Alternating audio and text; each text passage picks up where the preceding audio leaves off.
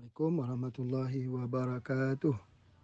Alhamdulillah, syukur pada Allah Subhanahu wa taala kerana pada hari ini kita dapat lagi mengadakan kuliah khusus tentang khusus asas herba 2. Masya-Allah, ya. Pembincangan kita hari ini ada terkait dengan COVID-19 dan juga varian-varian seperti Delta, Beta dan juga yang lain yang menyebabkan keperluan daripada uh, pesakit itu meningkat apabila kita melihat bahawa betapa tingginya uh, peratus kejadian yang berlaku pada hari ini.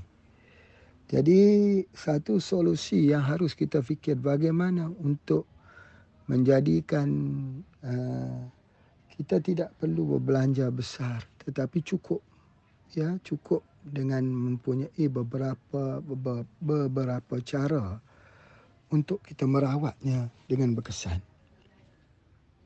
Salah satu kaedahnya bagaimana membuat herba itu berkesan. Walaupun hanya ada selai daun saja boleh merawat beratus-ratus orang.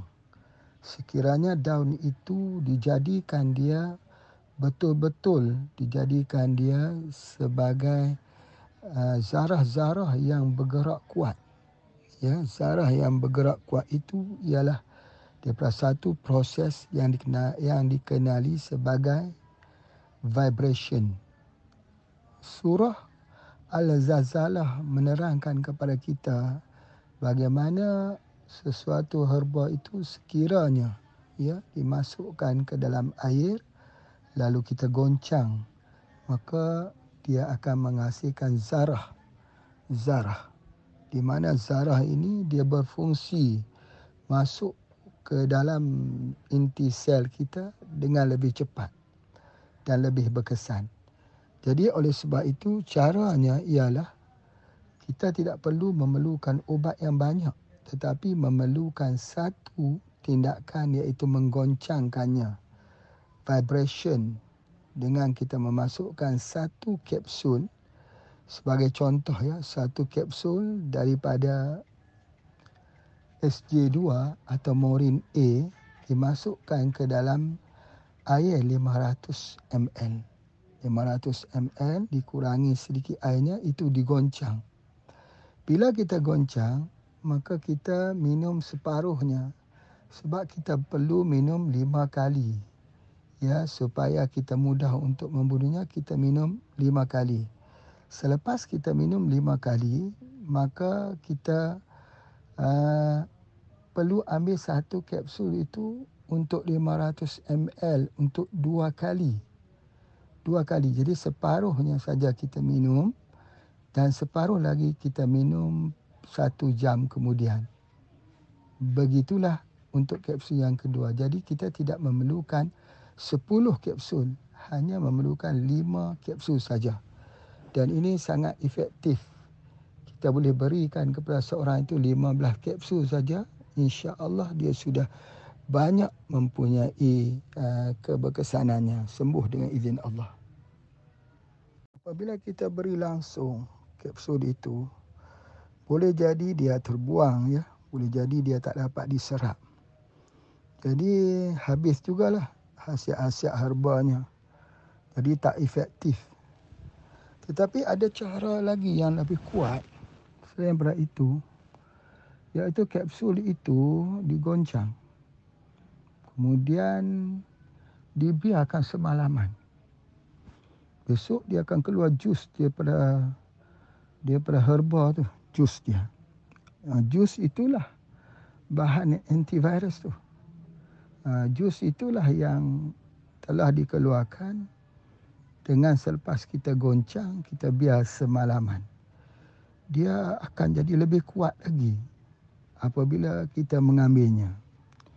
Jadi kalau dengan cara ini, kita tak perlu kepada banyak makan kapsul. Ya, boleh di kalangan kita ya bagi yang nak menolong saudara-saudara kita di peringkat bawah menjual secara loose. Mengambil, dibukanya, dijualnya secara loose untuk tiga hari. Satu hari 5 kapsul. Dua hari 10 kapsul. Dan tiga hari 15 kapsul. Itu dah cukup dah insya Allah. Memberi kesan yang sangat baik. Ini konsep ini kalau biasa orang belajar tentang homopati, homopati disiplin. Konsepnya ialah mengosongkan bahan. Supaya dengan kita mengosongkan bahan itu, maka terdapat bahan-bahan aktif yang betul-betul berguna itu hanya ada satu saja di dalam tumbuhan tersebut. Ha, itu adalah konsep pengosongan daripada herba. Jadi oleh sebab itu maka bagi yang tak boleh terima pun tidak mengapa ya. Bahawa konsep homopati ini telah pun lama. Dia bukan bukan uh, satu hari dia berdiri dia ada college dia ada hospital homopati dia ada ada pendidikannya. Cuma bezanya homopati yang dibuat itu iaitu dia dia orang menggunakan alkohol. Ya dia buat ketika kita goncangkan itu dinamakan mother tincture mother tincture kita kita tidak boleh guna alkohol. Kita hanya gunakan kaedah satu malam saja kita itu merendam tersebut. Ini ada di dalam kaedah nabis. Nabis mungkin ada di kalangan kita yang pernah membaca tentang nabis. Kerana menjadi kesukaan pada orang-orang Arab. Mereka suka makan buah kurma yang direndam. Rendam dua, tiga hari baru mereka makan. Itu adalah di antaranya orang-orang Arab. Tetapi Rasulullah sallallahu alaihi wasallam dia tak rendam lebih pada satu malam. Rasulullah dia tidak makan buah kurma yang direndam lebih pada satu malam. Apa fungsi kita rendam itu? Ha, rendam itulah satu proses. Setelah kita goncang, satu proses untuk mengeluarkan aktif ingredient atau kimia di dalamnya itu menjadi aktif. Dan begitu setelah kita membuat 500 ml, setiap kali kita nak minum pula nanti kita goncang juga 50 kali juga. Ya, setiap kali nak minum kita goncang 50 kali habislah. Lepas tu kita buat lagi untuk yang ketiga. Begitulah seterusnya insya-Allah. Jadi di sini dapat kita pelajari daripada surah Al-Zalzalah itu bila bumi digoncangkan dengan sekeras-kerasnya Kemudian akhirnya Allah menyatakan faman ya'mal misqala dzarratin khairan yarah. Allah cerita bagaimana amalan-amalan yang baik walaupun sebesar zarah akan dihitung. Dan amalan-amalan yang jahat pun sebesar zarah akan dihitung. Ini dalam konsep sains ya, kita tidak mengubah pentafsiran ya, tentang hari kiamat, tentang akan berlakunya hari kiamat. Tetapi kita mengambil al-Quran itu dalam bentuk sains. Kita akan dapat melihat bagaimana daripada goncangan itu melahirkan zarah dan zarah itu disebut ya, kalau dulu diistilahkan zarah itu biji sawi tapi pentafsir-pentafsir sekarang sudah tak cerita lagi pasal biji sawi kerana masa dulu yang kita tahu yang paling halus biji sawi lah tapi sekarang orang sudah faham dan zarah itu satu molekul yang paling halus.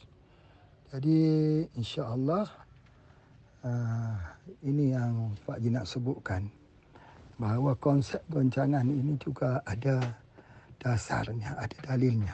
Insya Allah. Ke Mongol menyerang Baghdad. Maka orang cuba menyelamatkan kitab-kitab para ulama. Dan ada seorang ini dia cuba melarikan sebuah kitab yang bernama Al-Kimiawi. Al-Kimiawi. Lalu ditanya orang, kenapa kamu melarikan kitab Al-Kimiawi ini?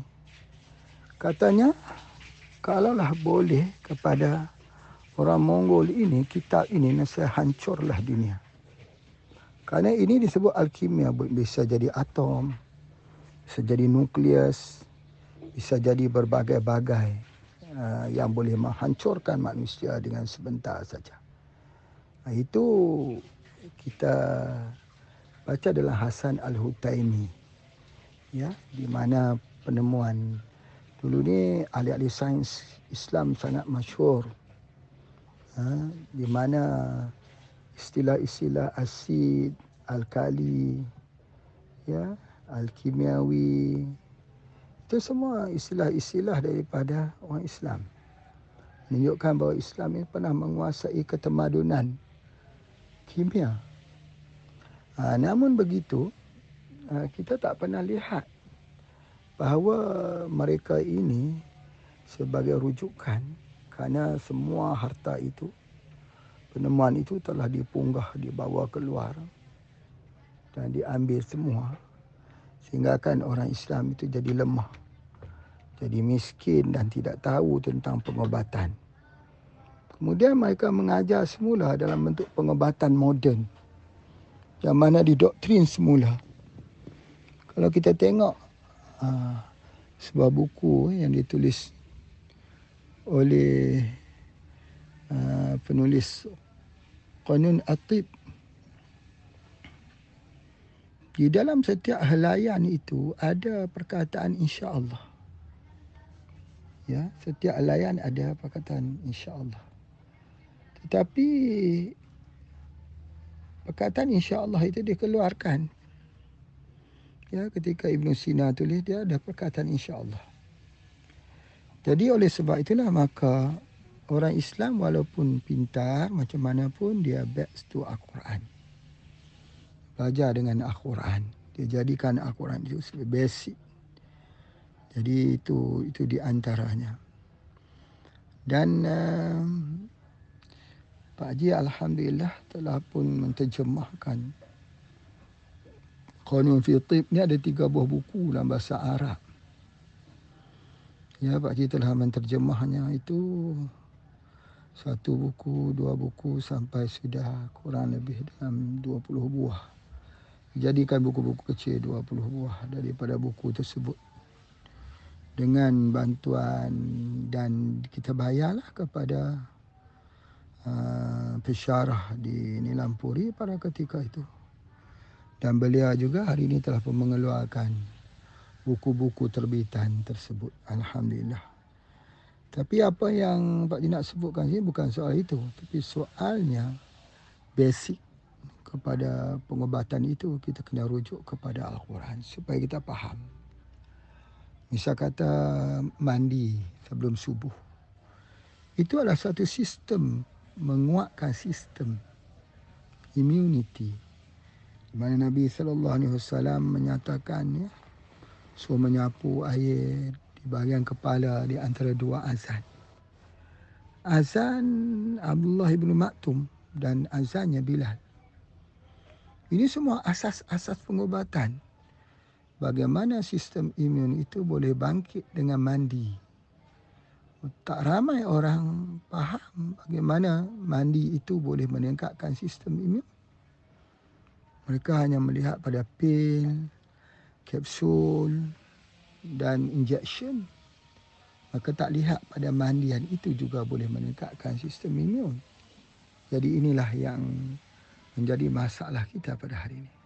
Hari ini tak muncul lagi pemikir-pemikir Islam dalam semua bidang pun tak muncul. Dalam pengobatan juga tak muncul. Sebab kita telah diacuankan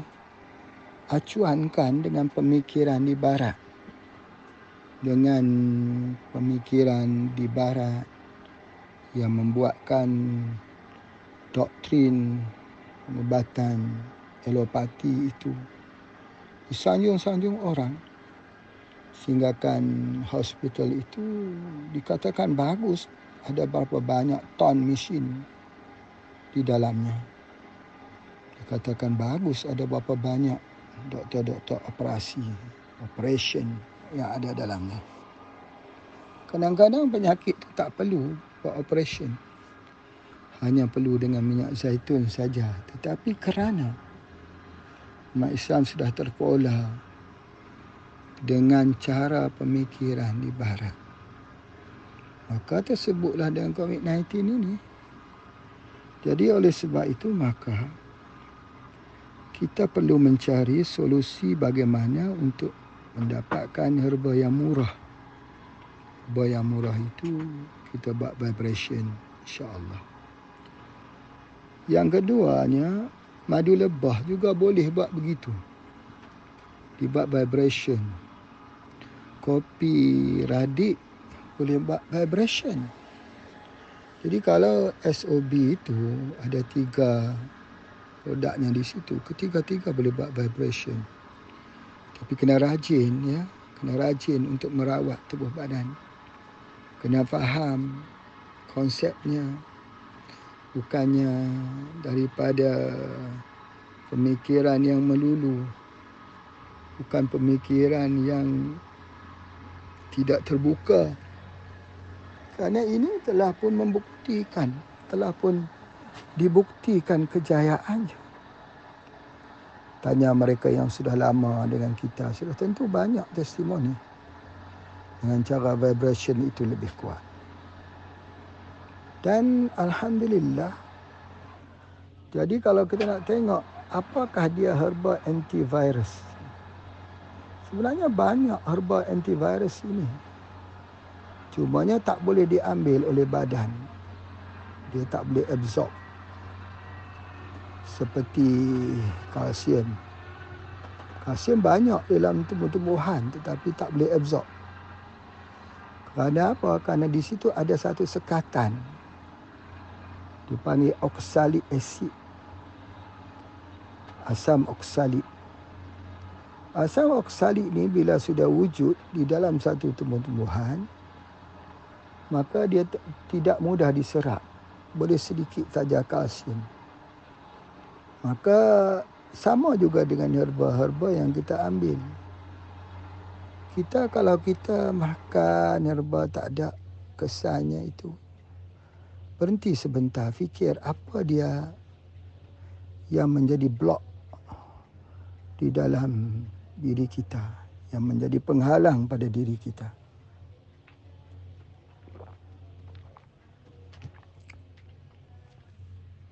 apabila kita berjumpa dengan blok tersebut maka insya-Allah sebab akan berkesan salah satunya yang tidak mau berkesan ialah kerana tubuh itu tidak ada enzim. Enzim, Malaysia kata enzim. Enzim ini suka ada di dalam madu lebah tapi sedikit 3%. Enzim ini ada di dalam jus. Kena minum jus sentiasa.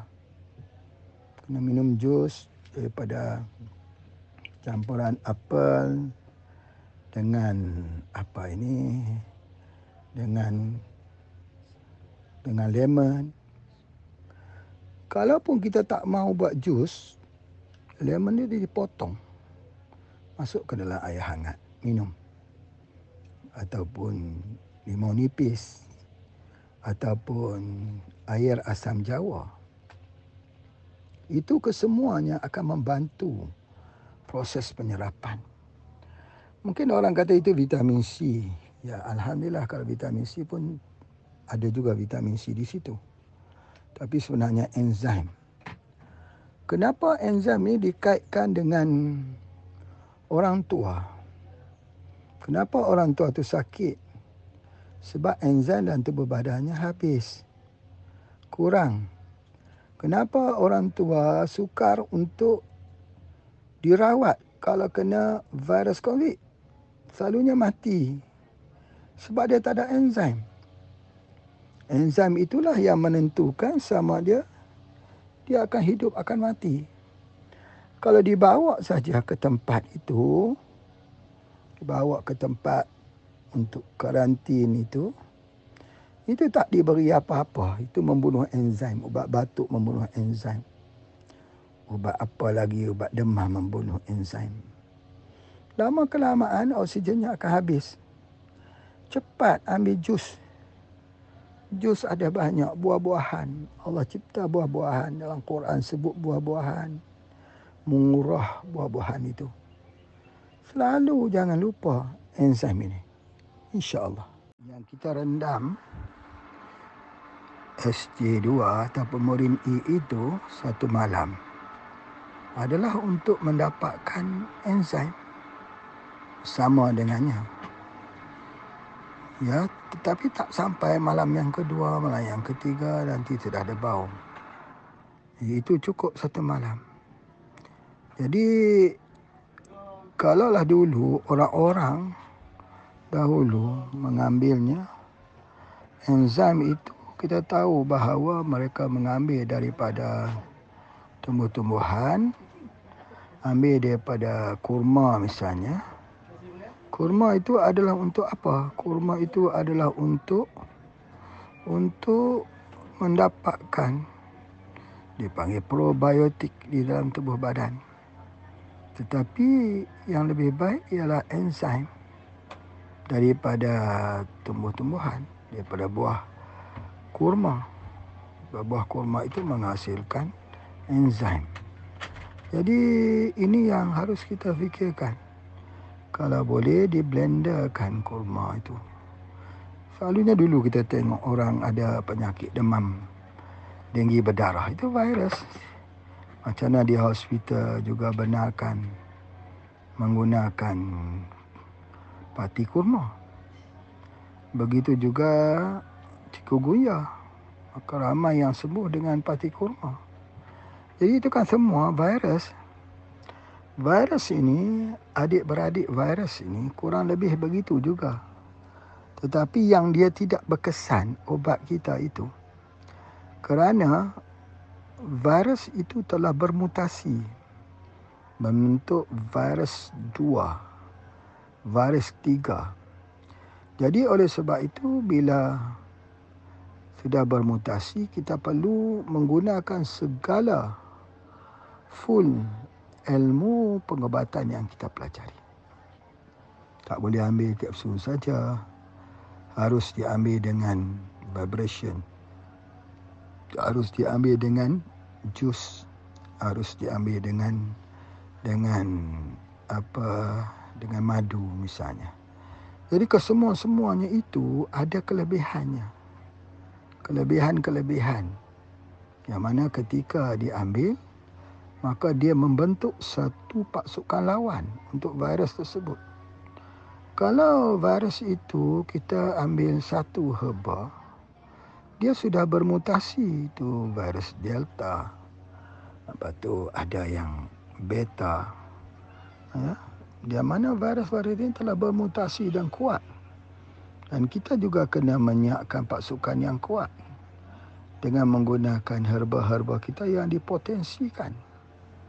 Ini mesti rajin. Ini bukan satu benda yang kita belajar teori semata-mata. Kena buktikan kena tunjuk kerajinan dalam menyediakan persediaan herba ini kerana kesakitannya boleh membawa kematian. Kalau orang-orang yang sudah berusia kalau dibawanya ke hospital ini masalah. Kalau begitu kita boleh buat uh, apa disebut bahasa Indonesia? Uh, isolasi mandiri isoman. Itu lebih baik InsyaAllah selamat. Dan kita mengamalkan apa juga herba yang kita ada. Cumanya yang Pak nak sebutkan ialah konsep vibration itu sebanyak 50 kali. Kita ambil, kemudian kita minum separuh dan separuh lagi itu kita minum untuk sejam yang kedua. Jadi berartinya kita minum sehari lima kali ya.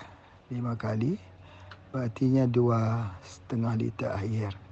InsyaAllah cukup untuk airnya dengan izin Allah. Bolehkah kalau vibration itu diganti dengan blender? Boleh. Uh, blender itu lebih lebih banyak jumlah putarannya nanti. Kalau kita goncang mungkin 50 kali ya. Kalau blender mungkin 100, 150. Lagi banyak lagi bagus ha, lagi banyak lagi bagus. Ha, cumanya kalau boleh masukkan sedikit dalam blender tu satu ketul ais krim. Ya ais, ketul ais. Ha, bukan ais krim ya, ketul ais. Supaya apa? Supaya dia tidak panas. Ketika kita blender tu dia tak panas. Kalau dia panas pun dia rosak juga.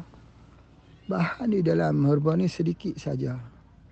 Dia duduk di celah-celah daun tersebut. Kalau persediaannya tak betul, tak beri kesan juga. Sebab itu kita tak boleh jual obat. Kita harus jadi perawat. Perawat artinya apa? hatinya seni hatinya mampu melihat dengan halus cara pembikinan cara penyediaan supaya terdapat hasil yang bagus. Jadi selalunya orang mudah-mudahkan herba.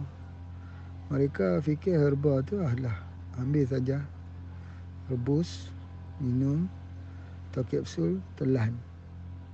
Mereka tak tahu di dalamnya ada seni. Seni pengobatan Macam mana nak dapatkan Supaya benar-benar dia berfungsi. Jadi itu di antaranya. Masukkan sedikit ketul ais itu Bagi mengelakkan Kepanasan sewaktu blender. Dan uh, Selepas kita blender itu Ya boleh disimpan Boleh. Boleh proses simpan.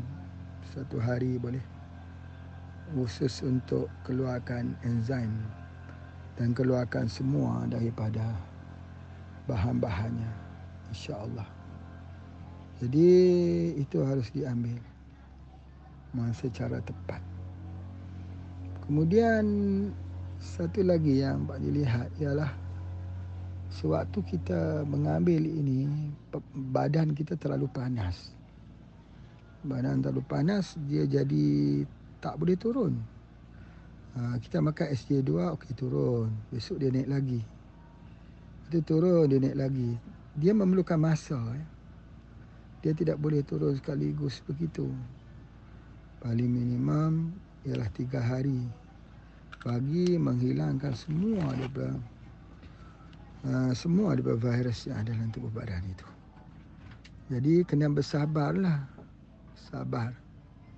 Jangan cepat-cepat kita ambil kemudian kita uh, tengok tak berkesan kemudian kita tinggalkan. Sampaikan kepada orang tu dahulu orang yang nak ambil herba tu mesti melalui proses kesabaran ini. Kalau tidak dia sukar untuk nak terima. Dan memang kalau orang tu dia tak boleh terima daripada pengalaman Pak Haji lah. Pak Haji dah hantar cuma gratis ya kepada keluarga yang mereka ni susah tidak tidak mau terima mereka tidak amal jadi oleh sebab itulah maka apa yang apa yang Pak Haji nak sebutkan di sini bahawa biasanya ada filosofinya kita jual pada orang yang membeli ya kita jual kepada yang mau membeli kalau orang tak mau membeli, tak usahlah kita suruh-suruh dia gunakan. Nanti backfire. Sepulanglah itu juga hidayah daripada Allah.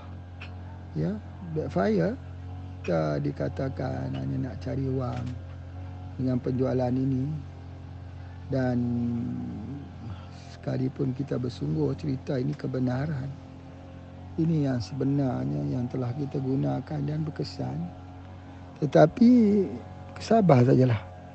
Kalau orang tak mau terima, tak mengapa, tak mengapa. Ya, dia antara dua saja. Menerima atau tidak menerima. Menerima dan sihat dan tak menerima ya besar padanya nanti, berat padanya. Ya, insya-Allah. Jadi apapun yang Pak Ji nak sampaikan dekat sini bahawa kita sebagai pejuang, pejuang herba harus memiliki keilmuan. Bukan hanya menjual herba sebagai penjual-penjual di kaki lima, penjual-penjual di pasar-pasar malam. Penjual herba ni statusnya doktor. Doktor, jangan kita hinakan diri kita. Jangan kita rendahkan diri kita. Kalau orang tak mau, ya tidak mengapa. Orang tak mau ya silakan. Tidak mengapa kita juga tidak tidak memaksa. Tapi tolong titipkan padanya banyak testimoni yang sembuh. Mudah-mudahan terbuka hatinya. Okey. Sampai di sini saja kuliahnya Pak Haji pada hari ini. Mohon maaf ya dalam keadaan situasi ini masih lagi ya kita sama-samalah menjaga kesihatan supaya sihat seperti sedia kala insyaallah assalamualaikum warahmatullahi wabarakatuh